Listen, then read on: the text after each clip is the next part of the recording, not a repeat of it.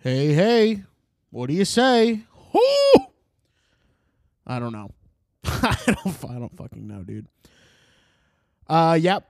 Coming in before the show starts. You know me. You know me.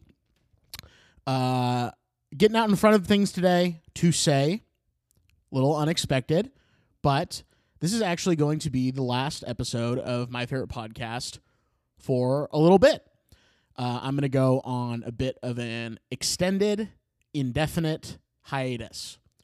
Now, you might be asking yourself, what the fuck are you talking about? And that is a great question. That is, and that is a great question. That is a great question.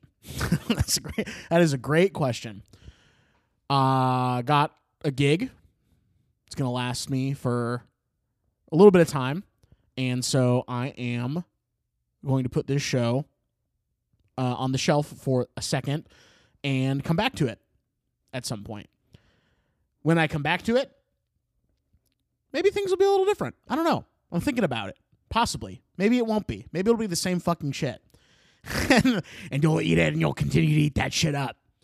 Um, at minimum, I'm going to be taking the hiatus through the end of January of 2022.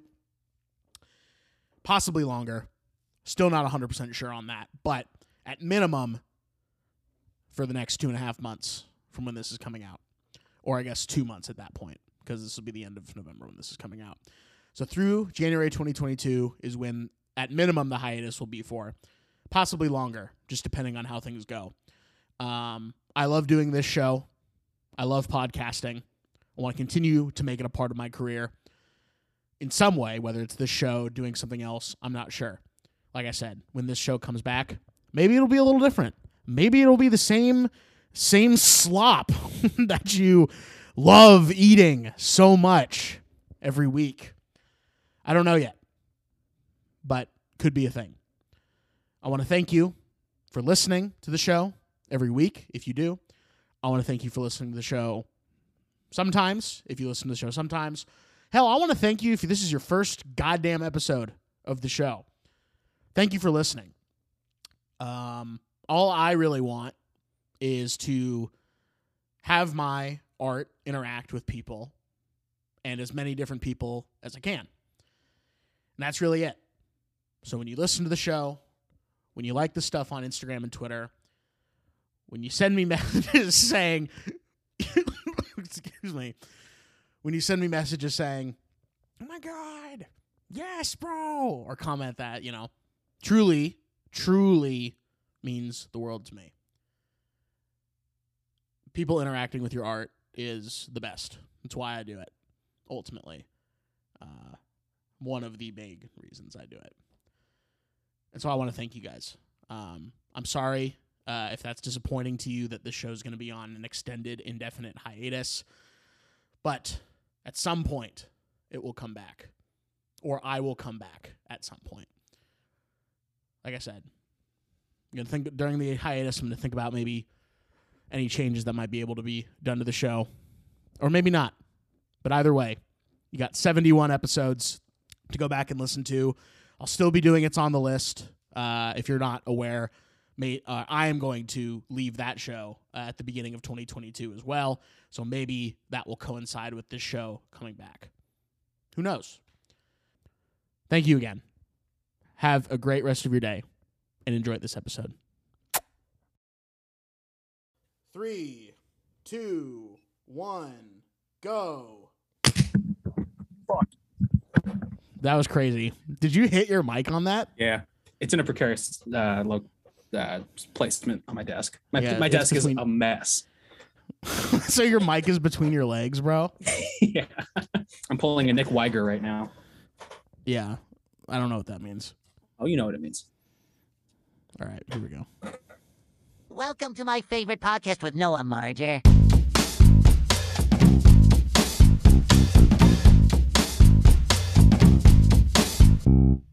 Don't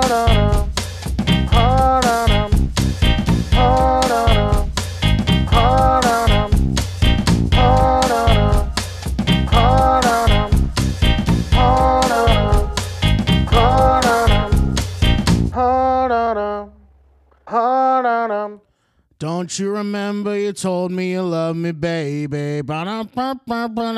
You said you'd be coming back this way again, baby. Baby,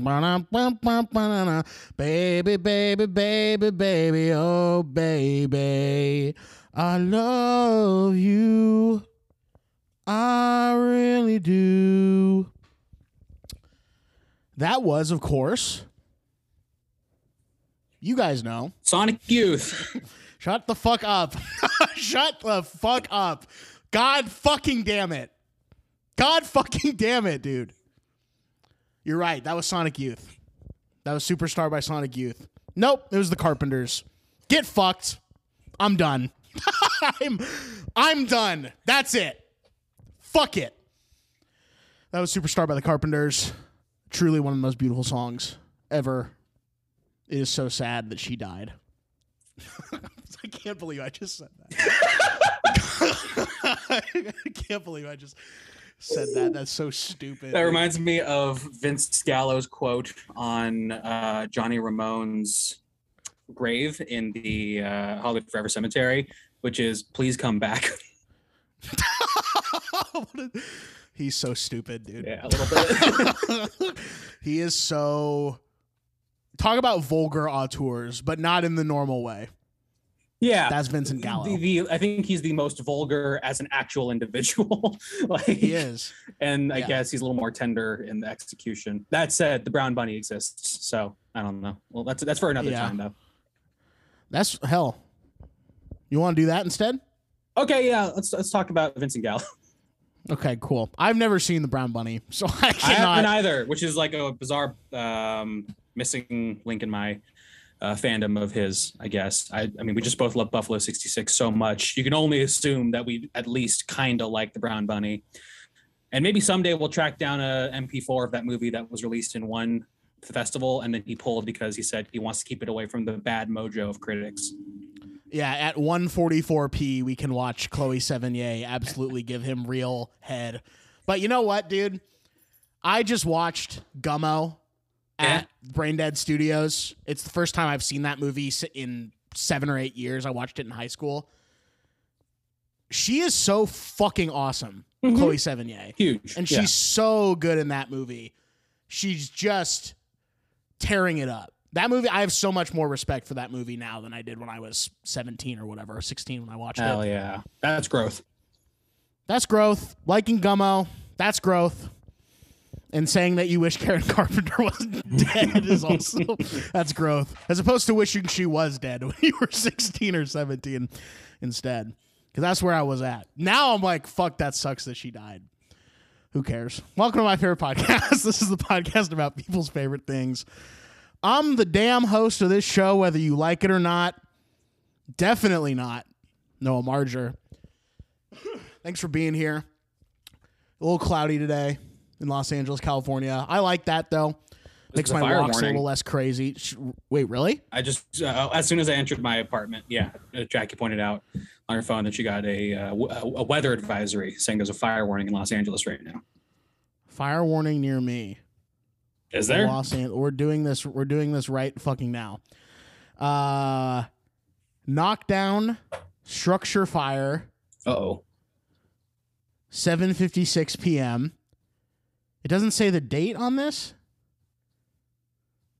what the what the hell? I don't know, man. It says it's in Sylmar, but I don't even think that happened recently. Well, maybe you guys have a fire warning. Maybe I'm fine. And good good luck to you listeners out there. Yeah. Good luck. If you're listening, if this is the last thing you hear before you fucking immolate, is that what it is? Immolate? Immolate, I think is Immolate. yeah. Yeah, immolate. Is this the last thing you hear before you immolate? Thank God. Good riddance to you all. Uh no, but this is it. Last episode for a little bit. Uh like you heard in the beginning. We're taking some time off from this show. Uh but we have a really good one to close it out with. You've heard his voice already. So I don't feel like I need to I don't think I need to beat around the bush here. I feel like I'm just gonna introduce this for this fucker. This fucker. Here we go introducing him. I forgot to read you the intro as well, but You told me you'd be doing it when we met last night, so I just I assumed it'll, it'll be fine. It's you're gonna hate this. Um, All right. you're gonna hate what I wrote just now. Okay. Uh, my guest today is a comedian, filmmaker, and co-creator of the Everything Now show on Twitch. Please welcome back to the show, Rocky Pajarito. You hate that. You hate that intro. I didn't hate that. That was very. Th- thank you very much. So professional and very sweet. You're very, very welcome. Yeah, I thought you maybe you'd hate that because of how professional and how how concise it was. Maybe because you like it when it's crazy. I like when things are messy and feel like mistakes and like captured improv. You know what I mean? Yeah. Well, life is improv. That's what I say. You do say that. Um, I wish you wouldn't, but you do say that. Say it all the time. Say it when I'm at the grocery store. Saying it when I'm getting my uh, colon looked at, colonoscopy. Say it when I'm getting my mail. Can you All the show? time. Can you show me your tattoo that says it? Sure. For the listeners out there, that's my Woo! nipple. That's my nipple. Can you screenshot that so that I don't have to? Uh, I'm on a on a PC, so it's going to take me 35 minutes to screenshot this. That's fine. We have that time to All do right, that. Snipping tool, new. Move this window. Uh oh. Take we, that. We got Get it. that. You got it? Perfect. save as. Save as. MFP Noah's nipple Perfect. dot png. Rocky, Hello. you and I have been hanging out a lot these last couple days. Yeah. Um, so I know the answer to this question. The listeners don't. What's on your mind? What's up? Oh man, not much. Um, I, I, I feel like I kind of go into uh, peaks and valleys of my love of movies, and I kind of pick up other interests again, like video games or making music or stuff like that. And I think it kind of happens around this time of the year. I'm in full swing in movie mode, just kind of Totally. like getting really excited about just watching a bunch of stuff that I think I'm gonna like and I know are good, or even just you know just watching anything. Honestly, I, I'm pretty much game to watch anything. I'll make the best. I'll make I'll make the best out of it, just because I I like learning. Uh, and uh, I'm okay. I'm a little scared now. I just found, my- yourself a I found myself got into the yourself a little scared. Yeah. Okay. Uh, but no, what, uh, that's pretty much it on my mind. I got a lot of PTA on the mind. Um, Okay. yeah, you know, it, it's PTA season. It's it's been roughly four years. That seems to be the standard uh, kind of rate in between PTA seasons. He's like a leap year with his releases. So yeah, That's true. It's, it's in the air, and uh, I'm having a ball. PTA is in the air. Up dogs in the air. What's up, dog? Uh, these nuts. Oh, okay. Yep, is in the air. So that's cool. That's awesome. Um, I think I do. I, sh- all right. all right. I, I So I lobbed it do- to you. You you did lob it to me, and I f- absolutely completely rejected it in every single possible instance. I'm like, he wants me to do it. He wants me to spike that fucking volleyball across the net. And you know what? D's nuts. Sawcon and uh, and like, what's the other? Bofa, Ligma, Bofa, Bofa D's. I used to go up to people. I thought I thought I thought of Bofa D's in college. you thought of Bofa? I thought I invented Bofa wow. in college. So I would go up to people and I would be like, "Have you? Um, next semester I'm taking a class with Professor Bofa. Do you have you had Bofa before?" And they would be like, "I don't think so. What do they teach?" And I would be like, "Bofa D's nuts," and they would get. They would have zero reaction. they just so neutral, so just like like a very like plain hatred for what just happened. They would be like, "That sucks." You can't give anybody too much gas for that one. It's you got to let it slide off your back, or congratulate it like with praise because getting getting a good bofa in, I think is is is worth celebrating. I think everyone should like we all win when a good bofa gets taken. I think you should take the rest of the day off and go to Red Robin. Yeah, exactly. Yeah, it, it, it's the same. It's the same feeling of like teachers 15 minutes late. Guess there's no class. yeah, I guess Noah got a Bofa in. guess you can go. guess he can go do bottomless fries and Red Robin for the rest of the day if he wants. kind of the same idea. Yeah, the fries at Red Robin can't be that good. They are that good, actually. Oh, okay. They actually are that good.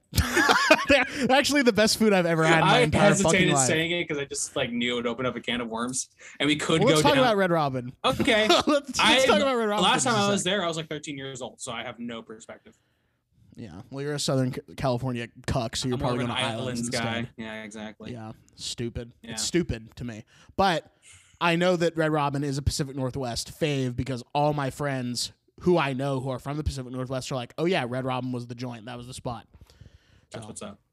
It's a regional thing. Don't really think of the Pacific Northwest as having a strong regional identity, to be honest with you, but liking Red Robin, I guess, is. I'll take it. You know? Liking Red Robin and watching Twin Peaks on the Seattle Space Needle. well, those are the two things, yeah, that we're known for. So Hanging out with my best friend Kelly things. Reichardt. I don't know. Yeah, you have no idea what you're fucking talking about. You're ignorant. Um, you're ignorant. You're ignorant. Um, but Rocky, there's a very good reason why you have PTA on the brain today, and it's because we're talking about him and what I would consider to be his best movie. But before we talk about that, can I ask you Noe's question? Absolutely. Please do. Okay. Ba-da-ba-ba-ba, it's Noe's question. Rocky, Mhm. you like pudding? Yeah, I like pudding. Yeah, me too. Do I like putting these nuts in your mouth?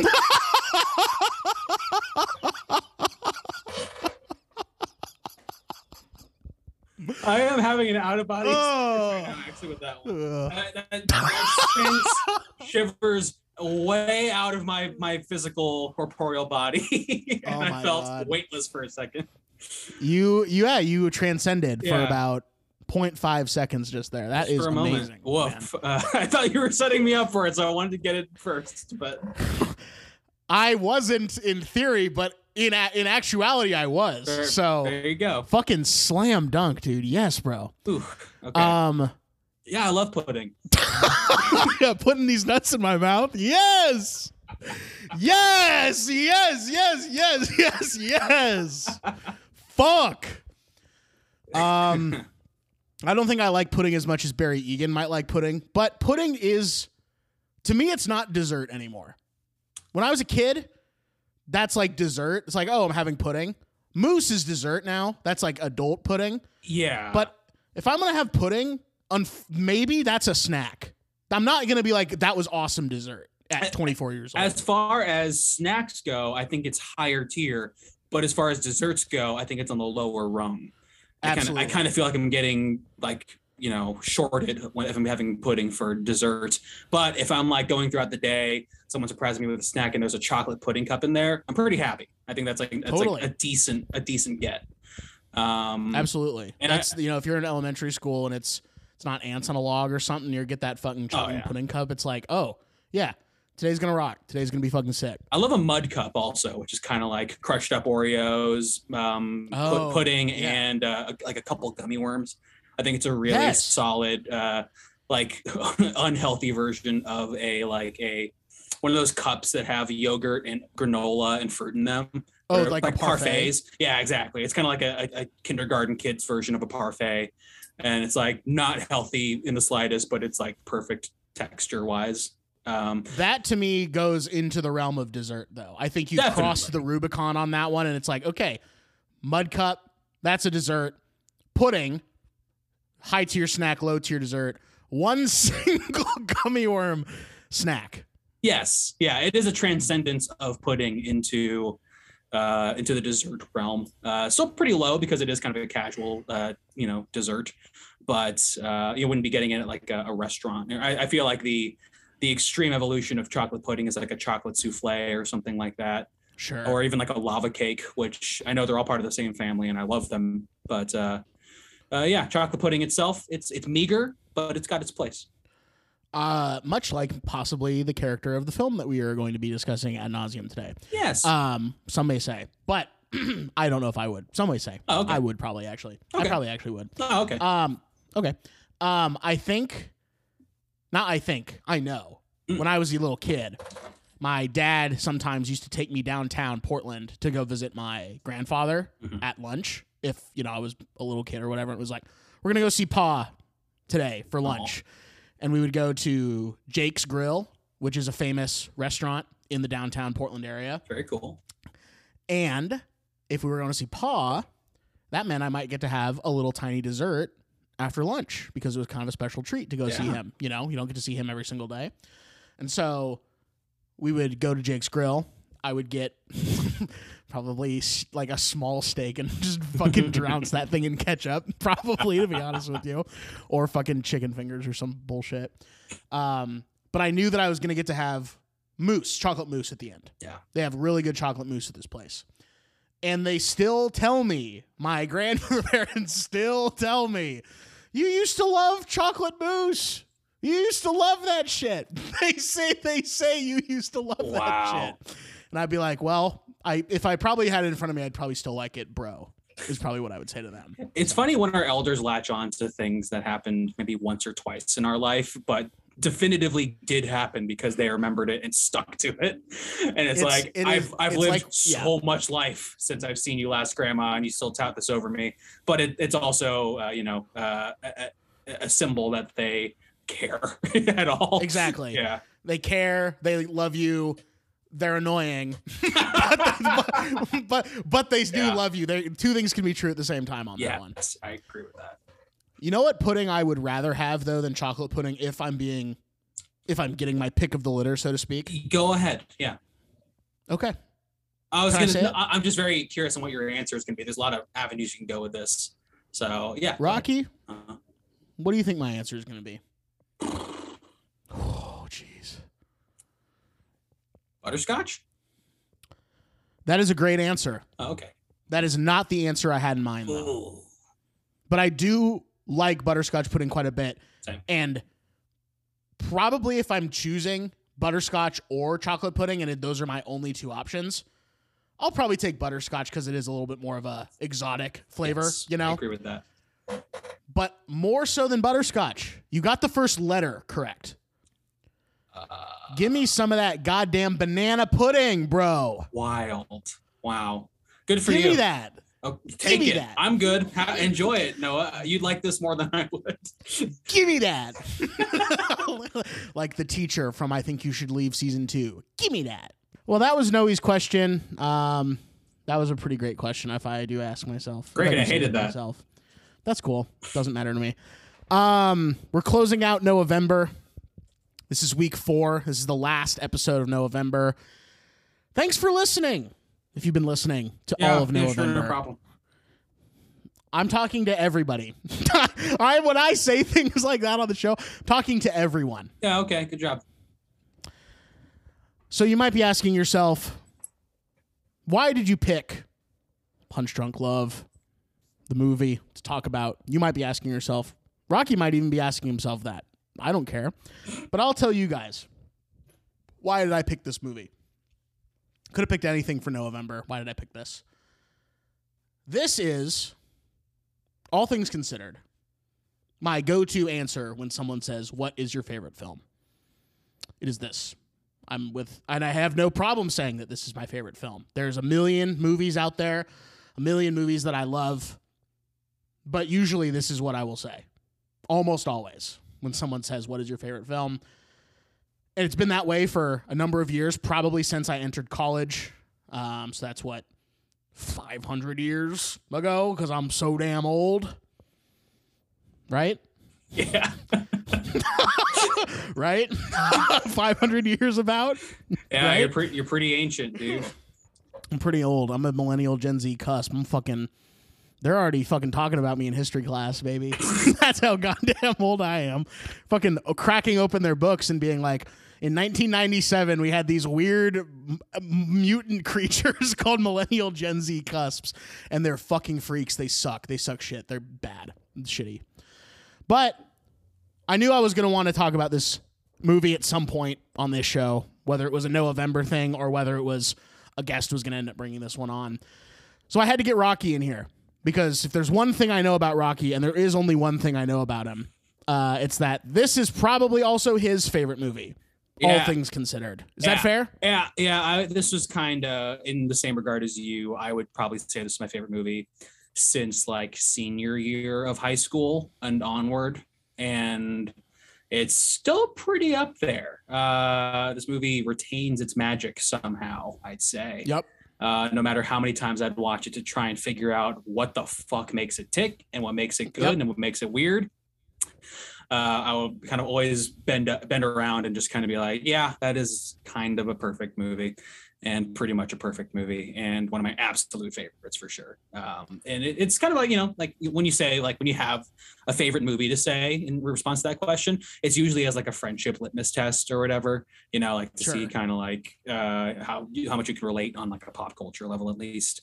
Um, and I've always just kind of felt confident with this one because I just genuinely love it. Never really as far as this like I want to seem cool or I want to seem whatever. Like this one really just just latched itself to my heart when I first saw it a Yeah. couple times and then kind of stayed there. Yeah. Yeah, the the that's interesting point about the pop culture litmus test thing because you're right. Usually it is like uh you're meeting someone for the first time, Mhm. you're getting to know someone. Hey, what's your favorite movie? And they say Drive. And the and and they say drive over and over again until they blow up until their head pops off their body clean It's drive. cleanly. Drive. It's drive. Stri- It's drive. It's drive. It's drive. It's drive. It's actually drive. I'm actually wearing the jacket right now and I have a gun. um, and we're in a car, so I love this movie actually because I have a gun. I'm wearing the jacket and we're in a car and we're about to make out. Um, asking someone what their favorite movie is and then immediately making out with them or fucking them is a crazy idea. That is so stupid. it's pretty aggressive. Yeah.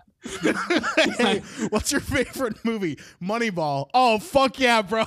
Clothes flying off. So Let's I go. fucked Let's him. get after it. So this is a thing. I fucked him. So this is his thing. this is his dick. Kind of cool. Kind of funny. Kind of cool.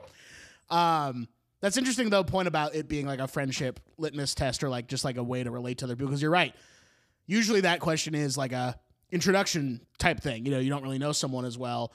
Usually when you ask that question, in theory, It's an icebreaker. and yeah, this is it is an icebreaker. And so saying this, there's there's a there is a you know there is a huge segment of people out there who probably just don't even know what the fuck this is, or if they've heard the name before, know nothing about it, know nothing maybe other than Adam Sandler's in it. it is you know. still like you know it's kind of gained in you know its uh fans and the cult around it over the years but it is still kind of buried underneath other pta movies in his canon like uh you know obviously magnolia and boogie nights are always going to be fucking stewards of like his talent and popularity. There will be blood the biggest oscar winner in his cat you know his whole fucking thing. Yeah. and the master uh fucking phantom thread pretty much got like an avalanche of lovers as soon as it was released. Reasonably Yep. so. It's a it's a good movie. Not my favorite but it's good.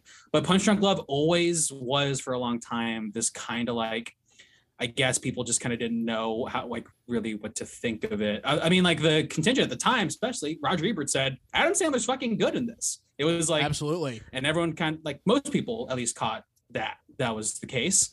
But it was very a very strange release for him in his canon, and he also didn't really make a lot of movies like this after the fact, except for every Sandler or PTA. Sandler and even PTA kind of took him until The Master, which you know takes times between his movies to you know make them.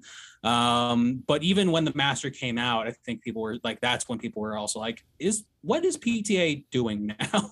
like he's no lo- he's no longer like mean. It's mean of me to say this about Boogie Nights, Magnolia, and There Will Be Blood, but they're a little more straightforward in terms of their you know like like their Accessibility. their accessibility and like the um the bombasticness with which they are cinematic you know um Sure. roller coasters or adventures or emotional you know journeys and whatnot meanwhile with punch drunk love the master inherent vice to a certain degree and maybe even his new one they're a little more poetic and elliptical in terms of the way they tell their story and their plot points get a little chaotic and dreamy and like they kind of run on dream logic as opposed to anything literal that you can latch yourself onto.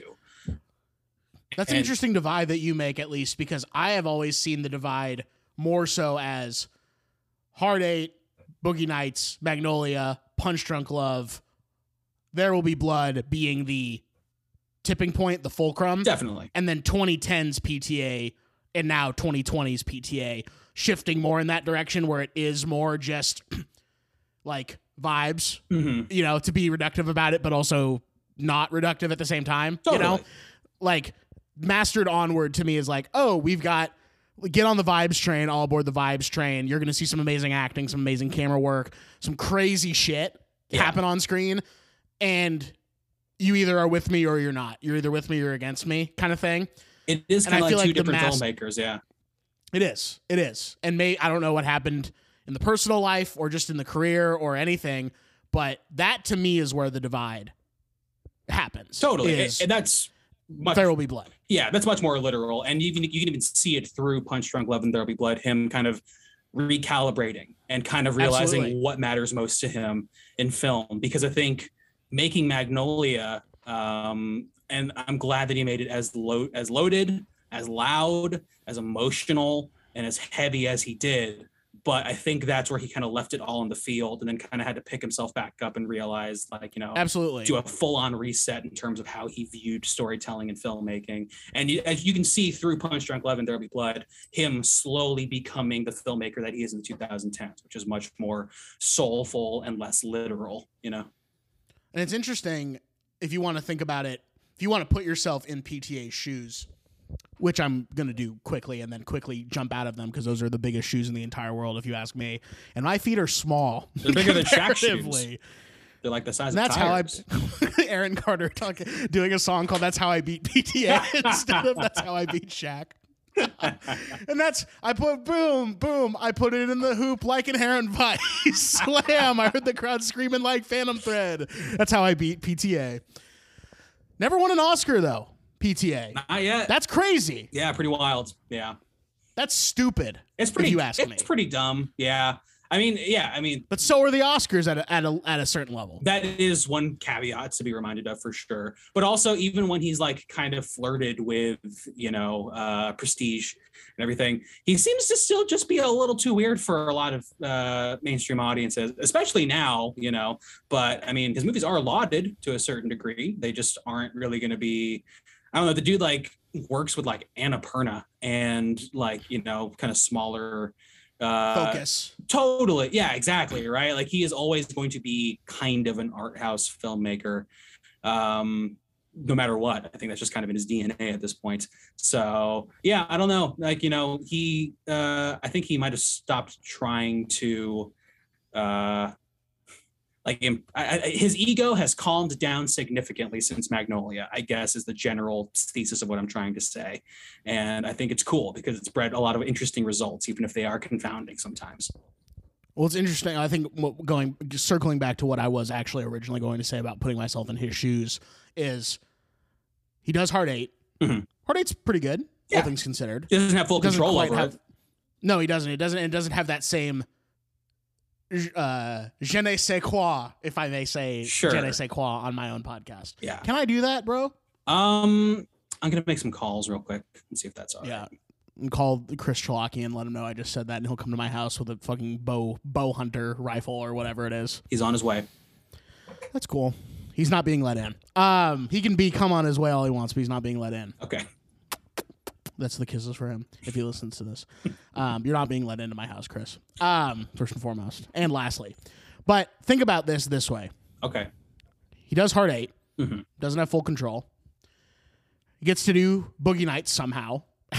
Inexplicably. somehow Yeah. huge fucking successful film. My dad's seen Boogie Nights. You know, ev- you know, people in the mainstream are like, "Oh, this is the next guy." You know, unbelievable success with that movie. I think between besides the, Boogie Nights and There Will Be Blood, I think those are the only two movies of PTAs that have ever recouped their production budgets. That makes sense. And also probably had the most lasting cultural impact. I guess maybe uh with Phantom Thread kind of hopping in there. I don't I don't know how financially successful that one was, but I mean like that one won an Oscar. So like There'll Be Blood did. So I mean, I feel like at least has its cachet back with the, the public, even if it didn't make its money necessarily. But then he has then it's like, what do you do after Boogie Nights? Sure. you know, you kind of have like, I can't imagine how much, how much of everything was going on for him mm-hmm. after that fact, especially with the fact that his father, you know, I think had passed away and Yeah. everything.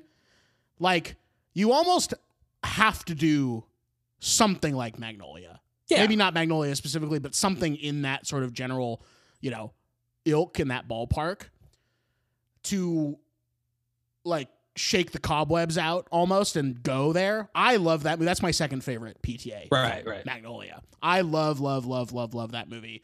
The last movie I saw at the Egyptian before the pandemic started was Magnolia, and that was fucking incredible. I think it was on film as well, too, That's which is pretty fucking amazing.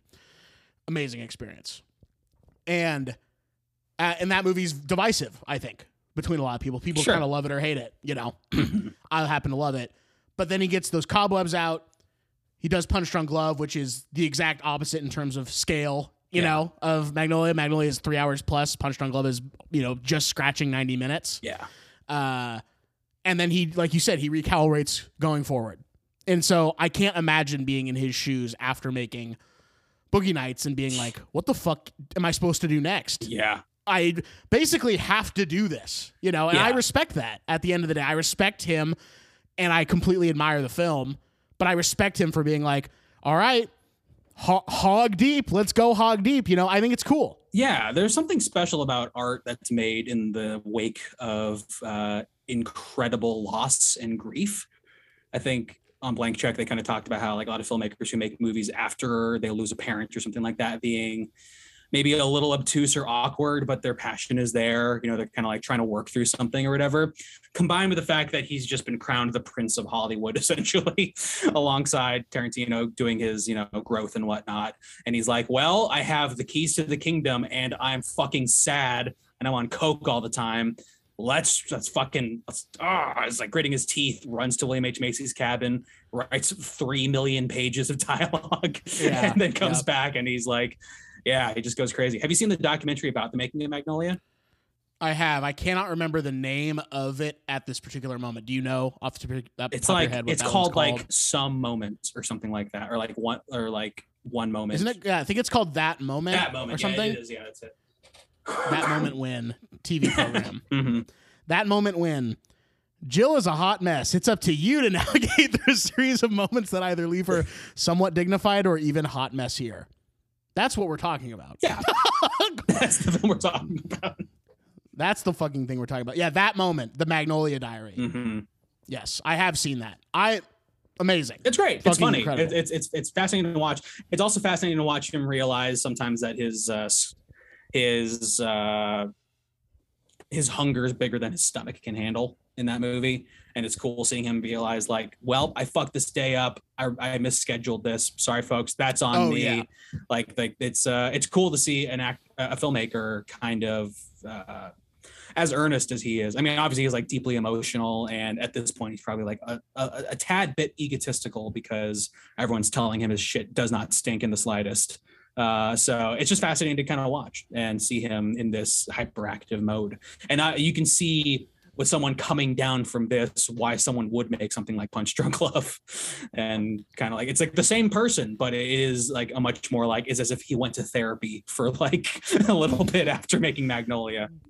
Yeah, he fucking slept. Yeah, it's like I'm gonna take a nap that I needed to take when I was making this movie. Yeah, I stayed up for two years straight making Magnolia. Now I have to take a nap for a year and then Yeah. wake up and work with Adam Sandler instead. yeah. which let's talk let's talk about just that real quick. Sure, yeah. friend. It's 2002. hmm How old are you in 2002? I am in second grade, so I'm roughly seven or eight years old. Okay, nice. I'm 5 years old Yeah, that's that. That makes sense. Yeah. That would make sense based on our, our how old you are and how old I am. Mhm. But uh um it's I'm 5 years old. I don't give a fuck about movie movies at all, but I'm 5 years old and our parents are however old they are. Who cares? Doesn't matter. But you're into movies and you find and you read that PTA's new movie is going to star Adam Sandler. Yeah. That is insane Mhm. in 2002. Yeah. That is unbelievable. He like had- that is uh, hard to wrap your head around. no, you know? no, because I don't even think Sandler did anything remotely soulful at, at that point. I would venture to say that his I think um, Big Daddy is like maybe as close as we come. There's there's some soul in. Big oh, Daddy. Oh no, that- I, I I definitely agree with that. And I'd also go to bat for his performance in Shakes the Clown, where he plays a non. Oh. this is this is pre Happy Madison, so it is just Adam Sandler doing what is a polite best friend role. Um, but yeah, like Big Daddy's probably the biggest he's gone, and that was like a huge like it's his version of like a fucking Jimmy Stewart movie or whatever. I guess sure. McKay's sorry, oh my god, uh, uh, Sandler's like a whole uh, deal is that he is kind of the the everyman, you know, like he goes as far as to remake Mr. Deeds. So it's, he's literally Yeah. living up to the like, nah, man, like I'm crass, but I'm also like lovable and everyone loves me and I care about Exactly. everybody. You know, um, which is, you know, yeah, he kind of like slowly strays away from the madness of Billy Madison, uh, and then kind of becomes more of that, like a folk hero kind of thing in a weird way. That's interesting. But even still, even still nothing nothing as dark and sad and Yeah. uh, touching as punch drunk love had even been like a part of his career so yeah this is big i'm sure at the time if i was a critic or even just a regular film fan i'd hear that and i'd probably think this guy's lost the plot this guy's yes, a little this this guy's insane. Yeah. This guy is so this guy's stupid Mhm. for th- for even attempting this. And oh how foolish everyone else who said that yeah was. yeah Because even if you don't like Punch Drunk Love, you I think have to lie through your teeth to everyone around you and yourself to say that Adam Sandler is not impressive in, in this that movie. movie. Totally. Yeah. I mean, he he won fucking I think the best director award at Cannes for Punch Drunk Love, Yes. and like Yes. undeniably what he is able to pull out of that guy. Never mind that Adam Sandler actually ended up being talented and nobody knew about it. Like yeah, Adam what- Sandler's a great actor. Exactly. But like even even now, like looking back on this movie, the kind of synthesis of tones and um little filmmaking ticks that are almost invisible to the naked eye that like all kind of add up in this movie, it is still so alien and mysterious to a Yeah. to, to to a degree that like yeah of course he like directed the living fuck out of the movie and they and he found it because i don't even think he really knew what he was getting into by the time he was on set as far as i know i've learned that like they kind of had to do a couple like like reset what we're trying to do with this movie things as soon as they started filming like it took them a little bit to actually fit like kind of find what this was going to be um according to Get some in rhythm, so to speak, maybe. Exactly. Yeah, to find your footing and get your uh, you know, your sea legs and your heart in the right place. Uh Yeah. but but yeah, it's a fucking testament to the fact that the guy's brain clearly uh it's just wired for this kind of thing and I to mean- be to be expanding the way that we could even be imagining narrative film to be going uh or being to, uh, to be you know told as it were Well, so so Sandler is like, you know, you hear that and you're like, there's no way. yeah And maybe you go to see the movie because you're just so curious, Sure. as opposed to like, what is Sandler going to be doing with this Oscar, you know, Mhm. this this beaut this this precious gem of a filmmaker in in the filmmaking world. how far is you know, PTA maybe- willing to debase himself to make an Adam Sandler movie? Also, it was like on the flip side of that. It's like, well, how is it? How much is this going to not be like Magnolia or Boogie Nights? Exactly. And then you watch it and you're like, he fucking pulled it off. He He, did it. fucking How pulled it off. He pulled do it? An art house Adam Sandler movie. Ultimately, at the end Sandler didn't even think it was end of the day. possible either. Yeah, like like literally, he kind of proved everybody wrong. It's so Did- bizarre. were, were you a Sandler head prior to Huge. watching this movie? Oh, Huge yeah. Sandler head. Oh yeah, Let's go, yeah, baby. yeah, Let's go. I it's, funny because I didn't see Billy Madison until this year. uh, weirdly that's a fucking classic. It's crazy. I know. But yeah, I was like fully in on the happy Madison canon, even into like it's like darker moments where people like these movies are just trash, like Strange Wilderness and Grandma's Boy. Grandma's Boy has its fans, obviously, but it is just like, you know, like uh, I was I was fully in when I was getting into comedy and comedy film. Um, and yeah, I love the guy's characters. He's so lovable, obviously. Uh, he's also So lovable. also rancid, you know, potentially. Um, and I think no one really realized that you could unlock the anger and the uh, id that was in all of his characters and to retool Absolutely. it in a different way. But it was there, you know, and it was uh, entertaining and thrilling to a certain degree. it's it's I almost want to completely pivot what I was about to say because I think it's important because I'm Please. gonna and I'm gonna fucking do it. Can I Do that, please? Yeah, Thanks. yeah, please. Thank you for yeah, please, please, please. I'm a huge Sandler head as well. Hell Grew yeah. up Happy Gilmore and Big Daddy were just always on in my house growing up. Those two specifically. I like Billy Madison. It's fun. It's more fun in a group at this point in my life than it Mhm. is just throwing it on by myself. But Happy Gilmore and Big Daddy are all timers. I'm just gonna, I'm, gonna do, I'm gonna do a quick aside, and we, I don't want to delve into this too much deeper, but I think it speaks for itself.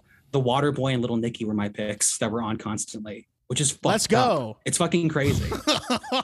Waterboy Waterboy was sort of the number three Sure, for us because yeah. that one wasn't on as much Mhm. because it's a little more it's a little less family friendly and I had a younger sister and everything so that was sort of totally. had to be taken into consideration as well but I love the Waterboy too Little Nicky is maybe not as much it is the Nicky, black sheep. And also there's just a lot of weird things in it that i think resonated with me like the heavy metal the use of pod and uh, quentin tarantino's blind preacher character.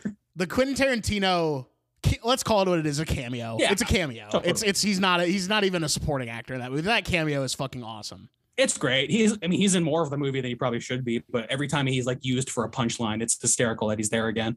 And he's also he fills the role of an Adam Sandler movie is the guy who always gets the shit beaten out of him. Like he gets trampled, he falls down the subway, he gets hit by a fire hydrant Yes. thing or whatever. Like, yeah, it's a fun type of role to be in an Adam Sandler movie. is it Harvey Keitel who plays the dad in that Yes, and then the, his dad is Rodney Dangerfield. Yes, that is so fucking good. It's great casting. That is so. How does you think that Harvey Keitel could do that? And yet he's great. Yeah. He's so great in Little Nicky. I'm not a fan of Little Nicky on the whole, but there are some great elements to Totally, it. totally. Absolutely.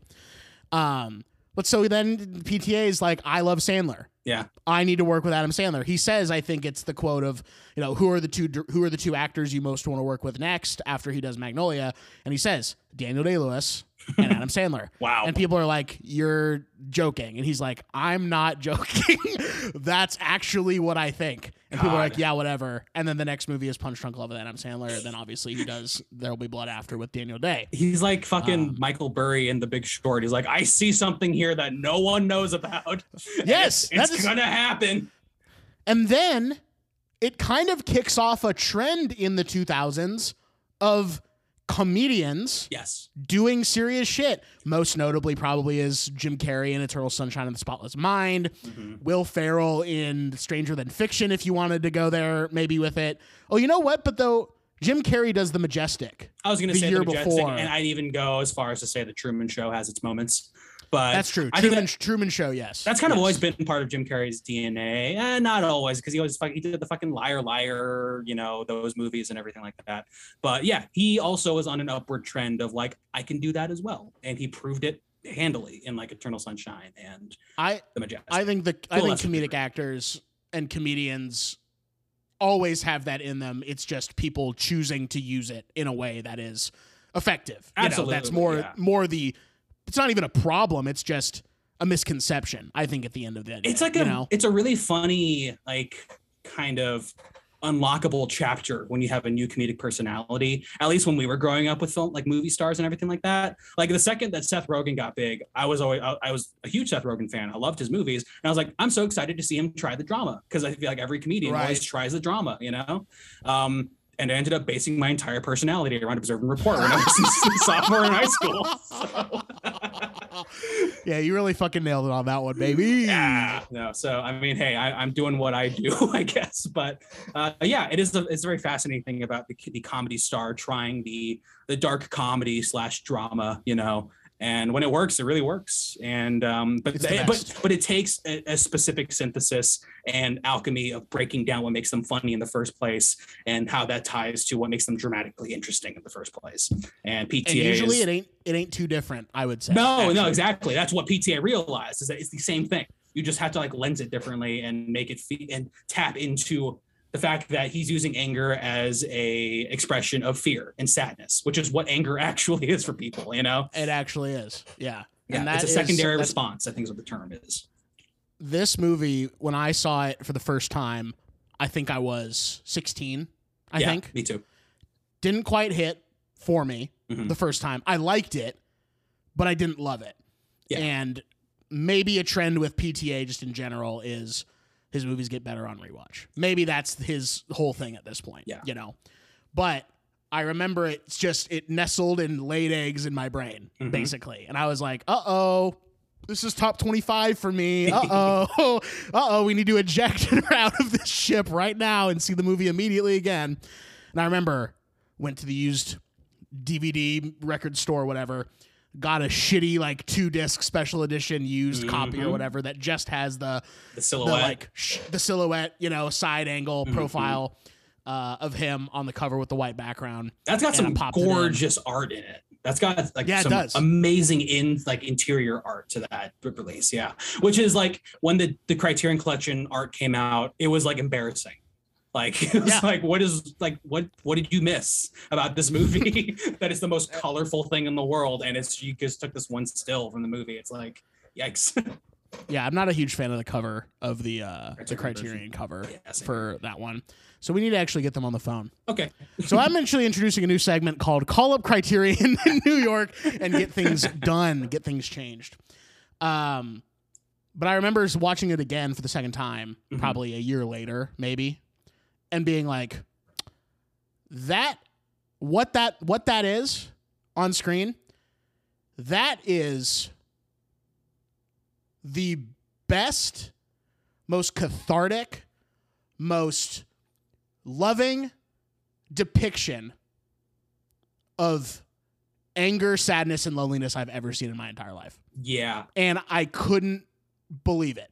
I like was like, oh my God, that is so beautiful and so funny and so well made. And I didn't know how to articulate it. So I just had to keep watching the movie. Yeah. And then you get older and you learn things about yourself and you learn things about relationships and you learn things about, you know, just growing up and being a, you know, a person. And it just doesn't get better than this, I think. On a personal level, this movie is like a fucking North Star for Yeah. Not just filmmaking. Forget that for just a minute. You know, just forget that for just a hot second. Just being a person for having just a soul just in general. having a soul and loving other people and feeling like crap and you know all those things this is it yeah. this is special st- i mean this is like you know you try not to be precious about things in life you know, know. but like holy crap this i'm precious about this you know? Totally. Yeah. I I I have a, a sensitive love for this movie because yeah, as you kind of discover it for the first time.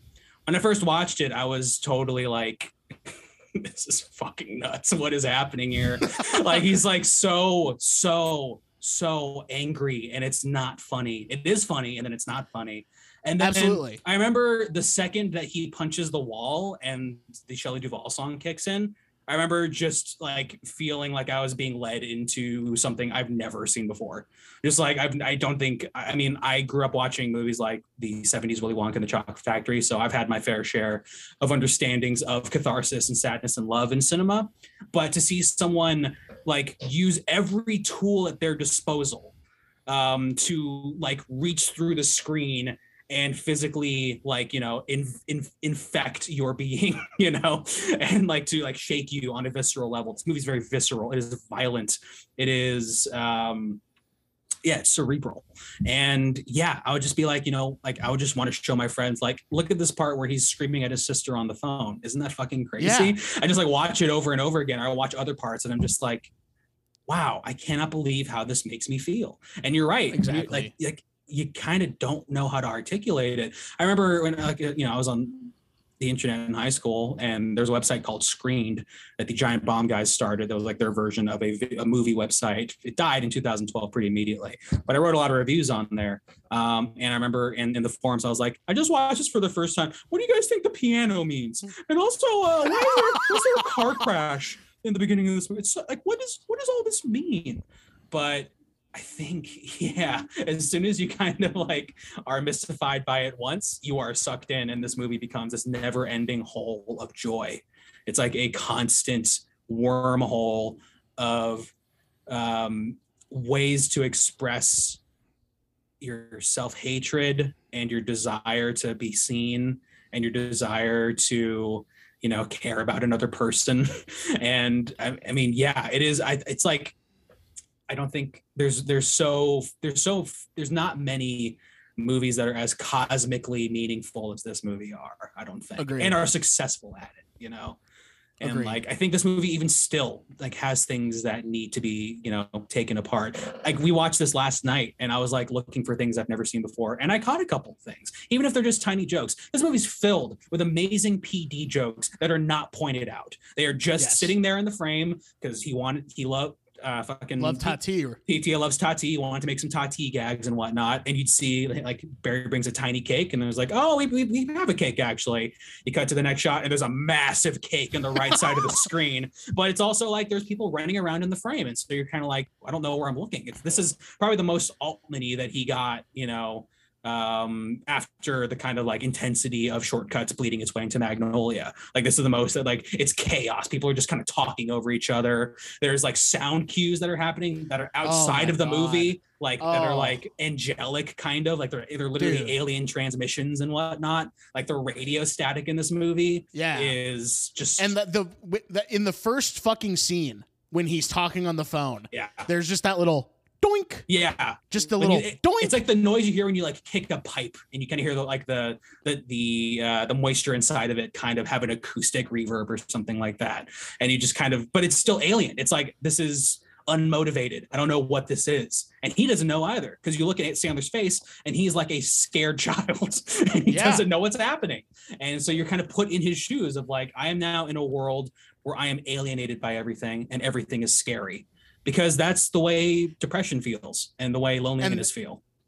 and that is and you know immediately who this guy is Yeah. from the literal first second he's on screen because he's pushed to the back corner of the frame talking on the phone and one of the first things he says is i'm sorry Yeah. It's- that's one of the mm-hmm. 1st things he says is i'm sorry to a guy who fucked up it wasn't his fault he says i'm sorry to the guy on the other end of the phone you hear the doink you watch him get up and just walk outside. There's this fucking piano outside. Why is it there? I always get scared when the truck comes by because of how they manipulate the sound. Yeah. I always get Oh, scared. yeah. The guy It's so scary. yeah, it's it, they are it's it's a little mean, I would say, because it does kind of do a thing like a sound mixing thing, which is that it sucks all the audio out before something explodes in the movie. Yes. and therefore making it that much louder and scarier. I'm pretty sure the sound designer of this film worked on Pixar movies. I think uh yes, Gary yes, you're right. Rydstrom, And I yeah. don't know the name. Oh, Rydstrom. Yeah. Yes, yes, yes, yes. um, yes, worked so- on Pixar shit. exactly. And yeah, you can kind of feel the way that you would uh recreate sounds of reality but in a much grander more like specific and like like uh feeling kind of way. And the way that they do it here is to accentuate your fear. Like that you don't know what is what this character is capable of and you don't know what could happen to him. Um yeah it's amazing what they do with the sound in this movie. And that truck scene in particular the car crash and the truck scene are like mean because they, like, the movie actually tries to scare you and it does It does. And on the flip side of sound, we got we, we would cannot not talk about Jon Brion's score in this movie, which to me, Sandler is amazing. Yeah. PTA is amazing. Although this is not it's on the list, God help you if you think that this is it's on the list with Noah and Mason, that stupid fucking podcast. I would have to give the Mercedes Valuable Player Award to Jon Brion for this movie yeah because I do, there are scenes in this movie. I think about this. This is how this is how fucked up things are sometimes. I think about scenes in Punch Drunk Love, and I try to imagine what they were like before they put Jon Brion's score in Yeah. the movie. And I think they suck. I I think that they are not that interesting. I mean, they don't suck. They're amazing. But like to the degree of which we know them as, you know, the score, it is so specific, it is so industrial, but it is also so lush and so romantic. God, if you don't think this movie's romantic at its core, I want to go. I want to go inside your brain and just put a little doo doo in there because that's just adding to the collection of what's already in there. But Jon Brion's score and Jon Brion himself, he might be the key to this movie it would me. I, I kind of agree. We are lucky as a species and as an audience members that PTA worked to get the score going as he was making the movie. He had the Yes. score in his head and would tell Jon Brion. He would mouth the score like a uh, like an orchestra or like an orchestrator or drummer would do, and P- and Jon Brion would go make demos of it, and it would fit exactly to his worldview.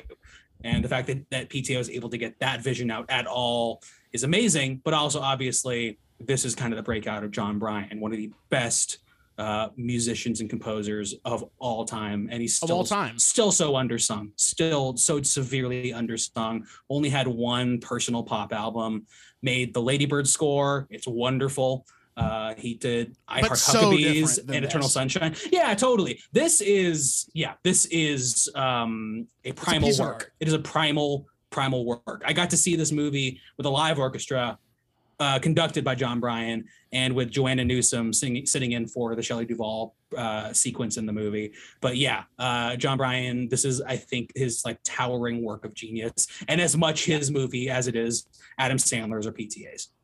where where was the Jon Brion performance? Ace Hotel. Okay, I also saw it at the Ace Hotel. I don't remember Joanna Newsom being there. Oh, okay. What year did you see it? Do you remember? That was 2015. I actually have the poster up here in my wall. Okay, I went Um, 2016 because I remember it was my second semester of my freshman year of college, and I Mine's 2016 also, ride. actually. we I think we we must have seen the same. We must have been to the same one. Yeah, it couldn't have been that Yeah. different. Yeah. No, and I and I don't remember Joanna Newsom being there, but I also was so overwhelmed by Yeah, everything. To be honest with you, that I'm sure she was, and maybe I just didn't even fucking realize it. Possible. Um, but Jon Brion, man, yeah. the sounds that he is able to produce and the in the subjective intensity that Mhm. you feel through Barry Egan, Adam Sandler's character in this movie's worldview, purview, is unlike anything else. And to me, he is the secret sauce of Yeah. the film. Yeah, because it's like, you know, any department head on a film is a collaborator. You know, PTA uses every piece, every tendril of filmmaking necessity to the service of the story. And the music in particular, he's like, you know, uh, he's not hands off at all. This is another way in which he can direct this story. The music, because it's a movie about, like, maybe I see him like do interviews about this movie when it first came out. You're like, what's this movie about? He's like, it's about love, man. It's about music and love and falling in love and feeling good. And so the music and is like just as crucial a part of the journey. Um, like it's how, it's how the movie's directed. He literally directs Absolutely. through the music. I'm trying to think. I saw a movie recently that also did that, and I can't. Oh, it's Ravenous, the Guy Pearce uh, movie that I highly recommend if you haven't seen it. But the director speaks through the music so gorgeously in like you know all of its tonal shifts and turns but punch drunk love is like the ultimate like you can use punch drunk love to teach uh, as an example in any film class really i think it could be pretty much taught in any regard of any branch of filmmaking you're trying to teach but in score in particular this is like okay what did we all catch with this one and you can sit for like two hours with your students and they'd all be pointing out different things you know there's like so there's so much to pick apart there Speaking of pointing out different things, one thing that you had said a long time ago that I want to come back to Yeah. that I 100% felt the same way about is the first time I watched this movie, I was like, this is not funny. This is not a comedy movie. not this really is like deeply uncomfortable and deeply like sad. And then every other watch afterwards, I was like, oh, actually, this is one of the funniest It's movies of all so time. fucking funny. At first, there are five jokes, and it's Luis Guzman falling out of a chair. It's Adam Sandler running into a glass door, and Yes. other shit like that. Paul, uh, Philip Seymour Hoffman saying "shut the fuck up" in a funny way three times. Those are all like that's all five jokes in the movie. And then as you go and watch it more and more, you're like, this thing is laced with the tiniest, most weird sense of humor. There are little, little, little jokes everywhere. It is, uh, it, it, it's a, it's a blessing for return investment. You know. Yes, 100%. Do you have favorites that you just all like you're like rubbing your hands together like oh here we go Here we we're about to get to the Yeah. part do you have faves It's, it's it's after uh, this is another joke uh, that's very blatant. Uh, Anderson, sorry, uh, Ad, uh, Sandler, Barry uh, breaks the plunger and it explodes. That's funny. Yes. He says that it's an unbreakable handle. It does it explodes and it's funny. In the background, when he's talking to his sister in his office and he like is playing with the piano again, you can see Luis Guzman with two plungers hitting them against the table, trying to make sure that they won't break. I've actually like- never noticed that before. That's actually I've never noticed that. I gotta go. go. back and watch it just for catch that, it. actually. Luis Guzman wearing a suit the next day because Barry was wearing a suit is a cute one because he's like, I guess I should wear one too. I don't know. He Uh, loves. He's like the only person in the movie who's like Barry's cool. So, yeah, like yeah, he's fucking weird, but nah, Barry's all right, dude. Barry's. co- I love that Barry eats lunch with just the fucking like foreman, like the construction Yeah, dudes, and just like sits on that shitty. Like we've all been on work sites where it's just like we have this shitty couch that we just keep here with like a table that looks like a giant spool of thread. You know, like a food somehow. truck that might explode is right next to you. Like it's Yeah. just yeah, totally. That is the that's a real sensation. Uh, and it's yeah, perfect. It's so funny. I'm trying to imagine. This is one thing this movie makes me kind of imagine. It's just kind of humorous. It's like, what's Barry like when he's not wearing the suit? Like, what is this guy's life like before he falls in love? Is he just like a dude who goes to work in big shirt, big shirts, and like, or I don't know. Like, if it, if the suit is weird, then what's not weird? it's, I don't know. and Um, Speaking of the suit being, I'm sorry. Did you have other little jokes? Because I was gonna actually wanted to talk about someone who's also an unsung hero of this movie who doesn't get enough credit. But before we go to there, what else? What else? What do you all see? think is funny in this movie? Uh, let's see what else is funny in this movie. Um, I'll tell you what. One of my. Can I tell Yeah. you one of mine? Please. All right. What? I think is was the when I realized that the movie was a comedic work of genius is probably on my second or second watch. Mhm.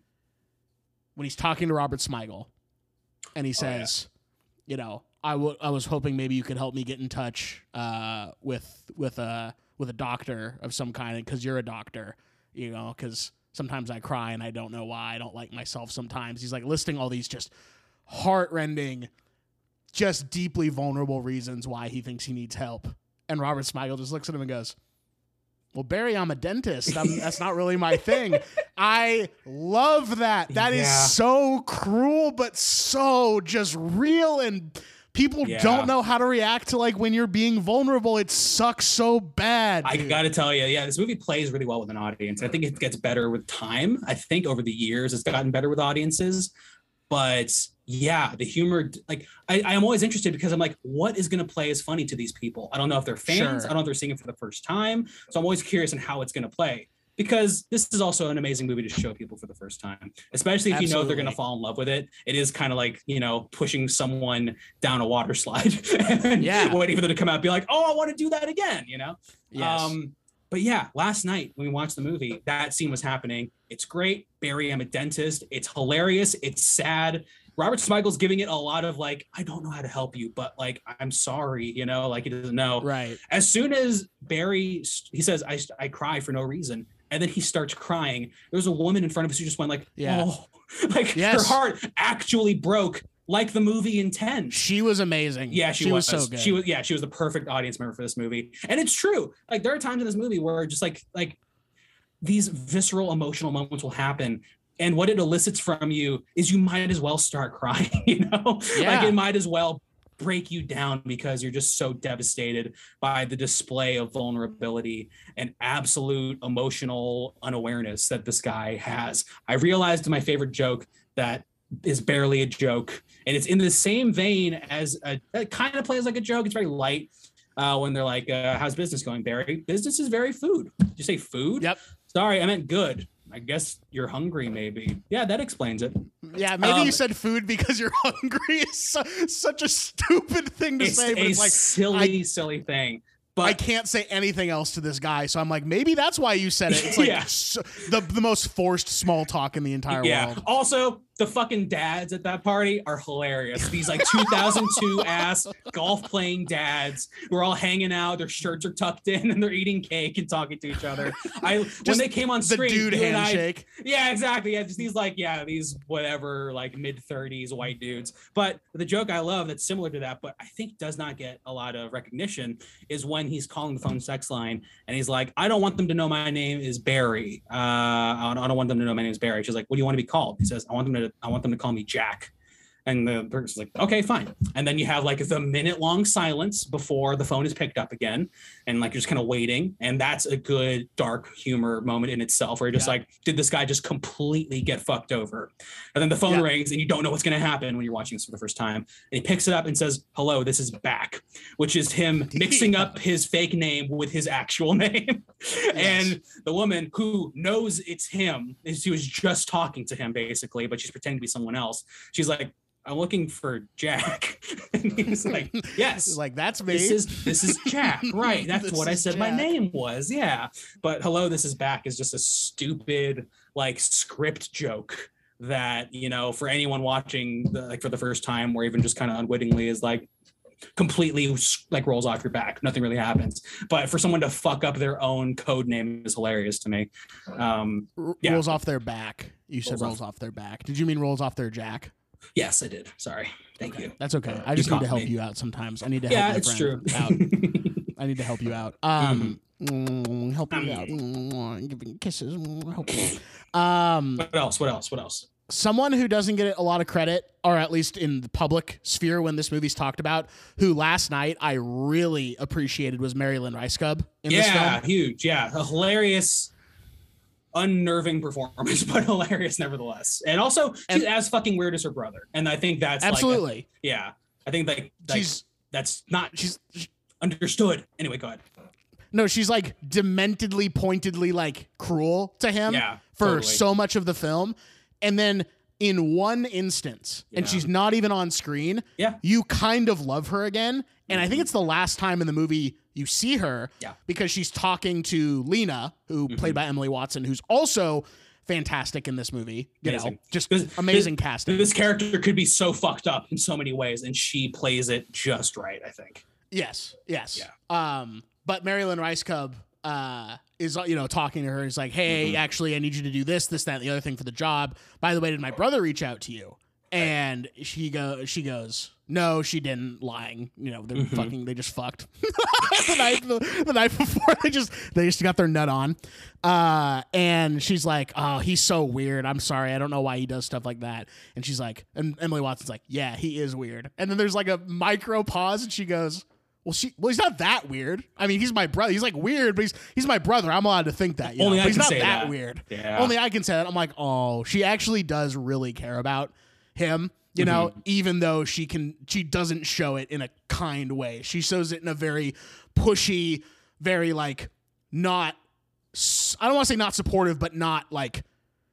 She's like really like pushing him in a way that I find very uncomfortable in this film, you know? But then in the end, you actually have that realization where it's like, oh, wow. No, she actually does love Barry. She's doing all of this to try and help him, even though it's completely unfounded. she tried to make this relationship work, you know? Like she Yes. was like fundamentally trying to make this happen, but is just so used to fucking torturing this dude.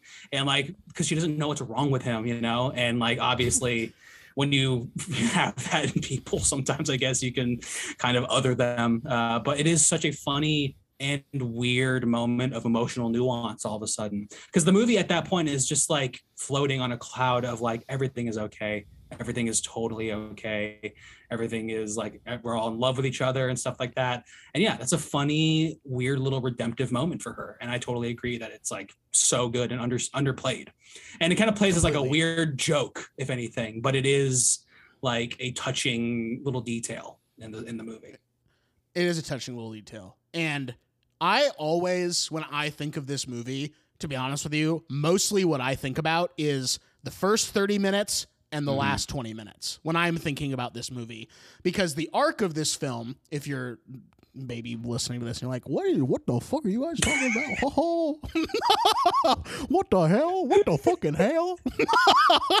maybe if that's where you're at. uh-huh. Um, it's a guy who can't stand up for himself, mm-hmm. learning to stand up for himself and Yeah. like take charge of his own life, you know? Yeah.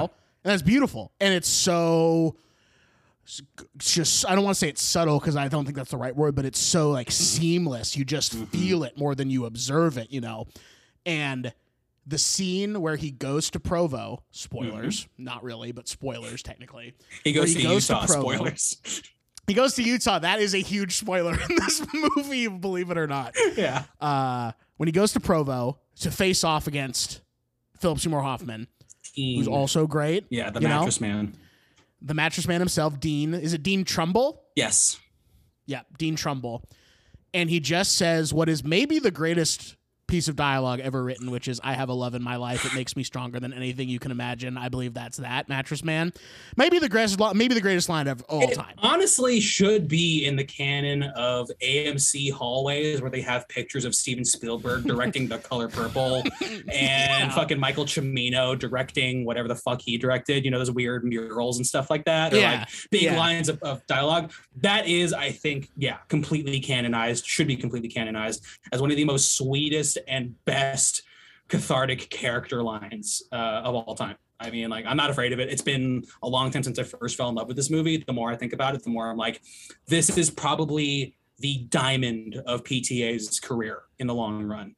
I think it has to be because Isn't that yeah. not it crazy how some people think otherwise? some To- people I it's Yeah. crazy to me. Yeah, I know. It's and you know, I was I, I kind of used to it to a certain degree because a lot of the stuff I like is not liked by everybody.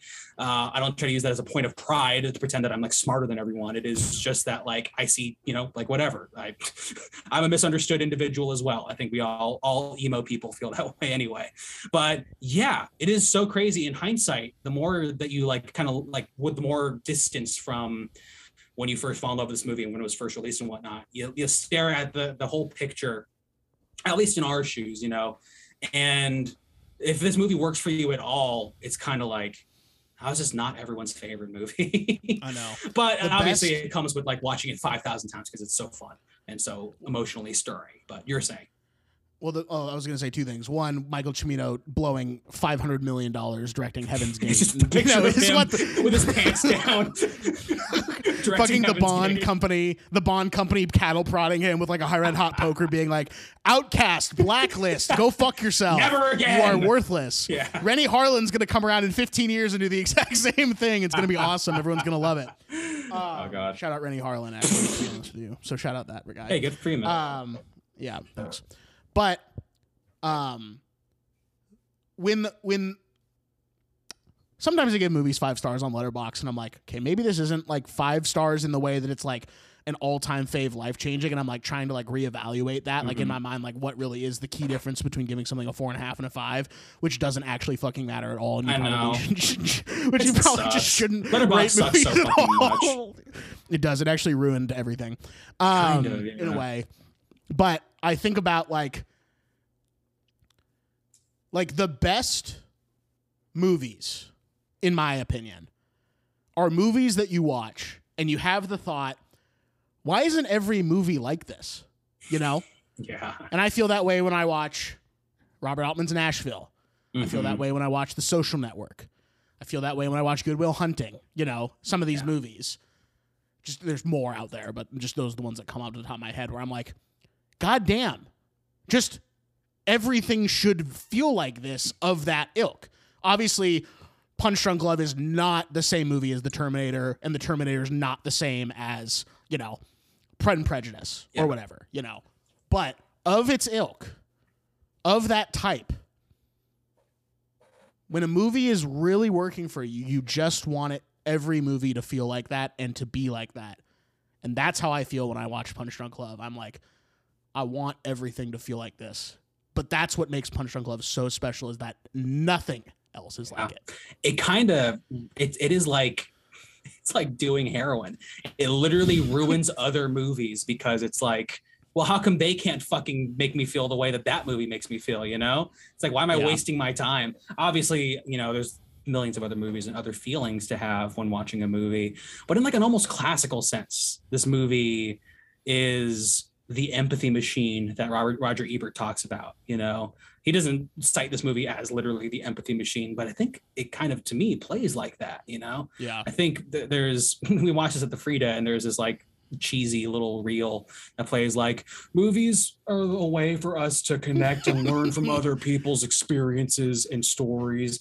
And if it wasn't so fucking cheesy and maudlin and so like, you know, like pre-movie bumper or whatever, I dare agree. You know, I think movies Yeah. do have have a power to help us view things differently and to see different perspectives. Not all of them are made like that or for that purpose, but the power's there. I mean, it's all propaganda in the first place, you know. And there's like there's responsible propaganda that is like emotionally, uh, you know, empathetic and massive and human. You know, that's why I love like Andrew Brzezowski movies and stuff like that. Like it's I love when movies are able to make you feel alive and like uh, you're not alone. And this movie is the like benchmark for that. It is the ultimate cathartic experience as far as like American movies at least go, you know. I once heard a critic say this is the most French American movie I've ever seen, which I think is kind of a funny way of describing it. Um Ah, just in, just like in that. just in pure art sensibilities. It is very dismissive and it's kind of a backhanded compliment, and I don't really fully agree with it. But um, anyway, that was just a, a, a, a teeny little aside. This movie is, uh, is is important to me. Yeah. hugely important to me as well. Uh, watching it last night, I was like, man, I wonder if at the, this is probably like my seventh or eighth watch of it. That, and I, I mean, we we did say this. Mhm. We watched this movie together in a theater, and it just doesn't get better. Like straight up, it just Yeah. doesn't get better. It just Unless doesn't we were like watching like a fucking 35 millimeter print or something. Like, Right. yeah, I think that would be. I mean, I don't know. I'm not even like I can split hairs about that kind of stuff. I'm not like that precious or whatever. But yeah, being in a dark room, the environment of a theater that we've missed so much during the pandemic, and to be watching this movie, Yeah. you know, it's like. Yeah, I don't know. You almost like want to light some candles or something, like get, really get into it. It's movie's like a fucking bubble bath, man. and the crowd was small, but it was a good crowd. Oh yeah, it was like like at like you know maybe there were 10 12 people in the audience in total and i'm like oh obviously this is like you need the fucking call and response of the jokes you know to like really make this thing hit home. But like you were saying earlier that woman who was sitting in front of us was the perfect person to be in the theater. The dude who was like just to the right of me was like very quietly like the perfect guy. Like it was a great audience for even as small as it was which made the experience 10 times better. And i just remember sitting there before the movie started being like is this really gonna be as good this time like is it really gonna be as good Yeah. because the only movie i think i've seen as ferociously may, well that's not that's not true i've seen like mrs doubtfire and like you know some of the and liar liar like millions of times you know Sure. like just so many times tv cuts you know on road trips or whatever with my sister you know whatever but like movies that are very special and precious to me there's not a lot that i've seen as many times as this one i haven't really taken it for a spin as much and I, you know, there was one in particular is actually the film Birdman. Uh, maybe you've heard of it from 2014 Mm-hmm. that some people really love. I remember really loving it, but I, it's been six years since I've seen that movie. You know, straight up. Wow, yeah. But when that movie came out, that was my golden goose, and I Mhm. saw it three times in the theater, and then bought the DVD the day it came out and watched it three or four more times from then to the last time I watched it, which was in 2016 and I don't know if it really held up that sixth time. You know, you know what I mean? I don't know if it really did, but I still have fondness for that movie in my heart, and it's actually a movie I would like to rewatch here pretty quick. Yeah. So I was really worried: is it gonna feel that special again? Maybe my favorite watch of the movie that I've ever had. To be totally honest with you, Hell I was like, "Yes, bro, everything worked. everything hit. Everything, hit. Yeah, we were lucky So to have a really, really good audience. That is that is so true, and yeah, it's also like, you know, I think Birdman is kind of cursed by proxy of it having the gimmick of the one take. I like Yeah. Birdman. I will say that. Um, but then it kind of calls attention to itself, forcing you to kind of be like, how does this thing fall apart at the seams? You know, Right. that's kind of like an unfortunate thing about doing a one take film uh, other than the actual merit of it stylistically whether it's fun or emotional but this movie yeah each time you watch it like it just kind of unfolds and you just see how many fucking layers there are to it uh and i'm glad that it still plays for you because yeah it like still still does for me. It's still just like I, I almost like watching it to show like like to see people reacting to it Totally. Like I, I almost like watching it as a fucking service. you know, like if I like like uh like fucking dream if I was like 70 years old and I was running a tiny little movie theater like I always wanted to do, and I got to sh- to host a screening of this movie to people who've never seen it or whatever, and to just get them let them experience whatever I got out of it, and many many people get out of it, then it's like that is the purpose of movies and maybe the purpose of my brain in a weird way. Uh, yeah, I don't know, man. I could talk for hours about this movie. I I I, sincerely could do that. I sincerely could as well. However, then there's things we didn't talk about that Yeah. we absolutely could have. Sure. Real quick, Yeah, I do want to. I want to. I want to end the show. I want to end the show. what? Are you kidding me? Shut the fuck up. Shut the fuck up. Um, costumes yeah. are so good in this movie. Mhm. The fact that Barry is always wearing the blue suit yeah. is so fucking good. That's pretty Mhm. much the main thing that hasn't been talked about that I wanted to bring up. But as well, when we talked about the sound Mhm. element of it, that alien feeling as well. I think in Lee Unkrich's Criterion Closet, he like He talks about Loves Punch Drunk Love. Yeah. yes. So he does. It's funny because yeah, I think um you see a lot more of this movie in movies nowadays, you know. Um fucking Birdman, um Thoroughbreds, uh the, the DNA of this movie is in so many more modern films. And it's a certain brand of dark comedy and its willingness to be emotionally devastating is Yeah. so much more present nowadays. But um we are talking about the costumes. What were we just talking The co- about? I mean the co- the costumes, the fact that Barry's always wearing that blue suit and then basically the red tie, you know, like yeah, moving forward is so fucking good. yeah. And then the only other thing I want to say is, I you know this and is not the point of the film. It's a great LA film, especially the Valley, One- especially the one- Southern Valley. one Sergio Zachu says in his review, Sergio, and not to put this guy on blast, whatever. I love Sergio. He's great. He didn't like this movie for a while, and then only had a recent a recent rediscovery, realizing the correct take that it's good. um, but he, but the one thing he like hinges on in his review of that, which I highly recommend because I think Sergio's a great writer, is that this is a perfect Valley movie. It's like a great, like you get a sense of the business parks, the strip malls, the open roads. Like the roads are so massive. There's so many lanes, and it's quiet at night and it's lonely, and you can see all the stars mostly. I mean, you know, unless light pollution gets in the way or whatever. It's an amazing depiction of the valley. I completely agree with that. And I miss the valley every day. I miss the Valley, miss Philip Seymour Hoffman. Yeah. I miss this version of PTA. Although it is amazing to get to watch a modern day master continue to evolve, you know, like that Totally. is something that you can't, you know, you can't replace that. That's a, you know, uh, that's an un, that's a priceless experience. yeah. And much like our friend, our other friend Anderson, Wes Anderson, Sure. I wish Wes would go back to doing Royal Tenenbaums and before. I kind of wish PTA would go back to doing There Will Be Blood in before, but you get to watch a master at work continue to evolve. It's priceless. He's my favorite filmmaker. Yeah. It's my favorite movie of his.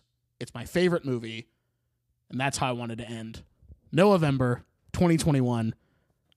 Talking about it with you, my friend Rocky, who I know also adores this film. So I want to thank you for your time today. I want to thank you for your love of this. You're you talking about it in a beautiful way. Thank you for being here again. Now you get to do the plugs. what do you want to plug? What do you want people to know? Where can they find you? Uh, you can find me. First of all, thank you so much for having me. Um, we should start a podcast where we just talk about Punch Drunk Love every episode. Um, that might ha- that might have to happen. Unfortunately, we might have to do a season of that at least. I'll do 10 episodes with you on that. And we don't have a Thanks. plan for each episode. It's just like, what did we not talk about yet? in the last, yeah, exactly. We just watch it every week, and then Yeah. we're like, "All right, what'd you notice this time?" But yes, maybe that maybe that's in development. We can call it the best idea ever because isn't the worst idea ever the Grown Ups podcast where they watch it over and over again Is for like a year? I don't. I've never heard of that. That's crazy. Oh, that'd be your favorite thing. Yeah, it's a podcast where these, I think they're Australian comedians, watch Grown Ups over and over again for a year and then do episodes about it. I think it's called The Worst Idea of All Time. Yeah. the worst idea of all uh, time. Yeah, hosted yeah. by New Zealand comedians Tim Batt and New Guy Zealand. Montgomery. There you go. So we can do the best idea of all time and watch Punch Drunk Okay. Over and over and over again. Um, Swag. plugs. Um, it's on hiatus right now, but check out Everything Now show on Twitch um, and on Twitter and Instagram and TikTok and all that kind of stuff. We're coming back soon. Our studio burned down recently. It was pretty weird, but it's an Yep. interactive live stream comedy show that I'm very proud of and make with my my amazing friends uh, who have been on this show and other, Noah's other show and whatnot. So check out Everything Now show. Um, you can find me on Letterboxd, uh, R O N C K Y. Um, M O U I am S E. a- I am on Twitter, Rocky. Pajarito. Uh, yeah, I just didn't give a shit about it. Uh, so- It's not good behavior, but I don't care about it. um, you can email me if you want to. I don't know what's Jesus happening. here. Christ. Yeah, I'm on Instagram uh, as the Lawn Wrangler, uh, Bottle Rocket reference. I wish he'd make another movie like Bottle Rocket, in my in, in my personal humble opinion. Okay. but uh, that's that's that that's just me. Uh, and yeah, um, just look on those social media places uh, for whatever I'm doing in the future. I'm trying to make a lot of movies next year, so look out for those. Is that it? Fuck, I don't know. Uh, I'm on Spotify. Um, Yep, that's it. That sounds like it's I'm it on to me. Actually, that sounds like it's it. Uh, You I can shut the Licorice shut up, shut the fuck up, shut the fuck up. Okay. Yep, shut the fuck up. Uh, filmmakers Lee Unkrich, Judd Apatow, Kleber Mendonca. I don't know how you say that. Taika Waititi. I was going to bring that up. I, don't- I forget why I said like this movie's in every movie nowadays. But yeah, Judd Apatow loves this movie. Taika Waititi loves this movie. Everyone. Miranda loves this movie. July, Miranda Bong July. Joon-ho, Of Guillermo course he del does. Toro, Of course he does. Barry. Jenkins, of course, very vocal about his love for this film, Sure. uh, as well as, according to the Wikipedia article at least, Bill Nighy, the actor, Cool. Owen Wilson, and one Timothée Chalamet are Shouts vocal out. advocates of this film. Maybe, maybe, maybe that boy ain't too bad after all. You If hear? I see your scrawny ass at an A24 party in the future, we're gonna talk punch drunk love. I'm Um, gonna talk your fucking ass off, baby. You know, you know how I think a PTA only got Daniel Day Lewis because Daniel Day Lewis reached out saying he loved Punch Drunk Love. So that's, fucking like- crazy. That's a big connective point, also. there you go. All right, now I'm gonna do my plug, so please shut the fuck up for real this Okay. time. Um, you can follow this podcast on social media, on Instagram at myfavepod. Excuse me, that's Twitter. Twitter at myfavepod. Oh no, E. come on now. Uh, and That's embarrassing. that's embarrassing. Damn. that there's embarrassing for Damn, that old son. fucker. Damn, son, why'd you do that? You winning, son? No, Dad. I fucked up my plugs again. you fucking stupid piece of shit. Uh, and you can follow us on Instagram at my favorite underscore podcast. Uh, like I said, we're gonna be on hiatus, so not all gonna be a ton going on over there, but still give us a follow anyway. Follow me on Twitter and Instagram. You shouldn't, but you can. You can listen to my other Should. You podcast. really should. Okay, maybe you should. Uh, you can listen to my other podcast. It's on the list with Noah and Mason. We talk about underrated albums and movies. This week, you know him and you love him. Director of Manther, director of Falling Apart, Ben Massey on the pod, talking about 10,000 Days by Tool and 1998 sci fi gem Dark City is what we got on the docket this week. That is We're a going dark mode. That's a leather clad episode. Yeah, we are going BDSM on You're this wearing one, thick sunglasses and you're going underground. We're going underground. We're smoking reefer and vapes. We're smoking the edibles. It'll be good. I've been thinking about Um, Tool recently. That's so funny. Hell yeah. So good for Ben Massey. We haven't recorded that episode yet, but that's what that's what's on the docket there. Shouts out. And uh, like Rocky said, everything now is on hiatus, but I have been, for me, fortunately promoted to supporting cast member of that. So I'll be on that show as well. And unfortunately for everyone involved with everything now and everyone who watches everything now, I've been supported, uh, promoted to supporting cast member. So sorry about that. We've made a big mistake. we apologize. you guys made a big mistake. I am stupid, but I am a part of that show now. Whether the people who like it or don't like it or not, who cares? But you can also watch me on there when that comes back as well. A couple times a month. There so, you go. Kind of cool. That's it. Thank you guys. Bye. Oh shit. That's so so sudden. That's it. Oh, now the music plays.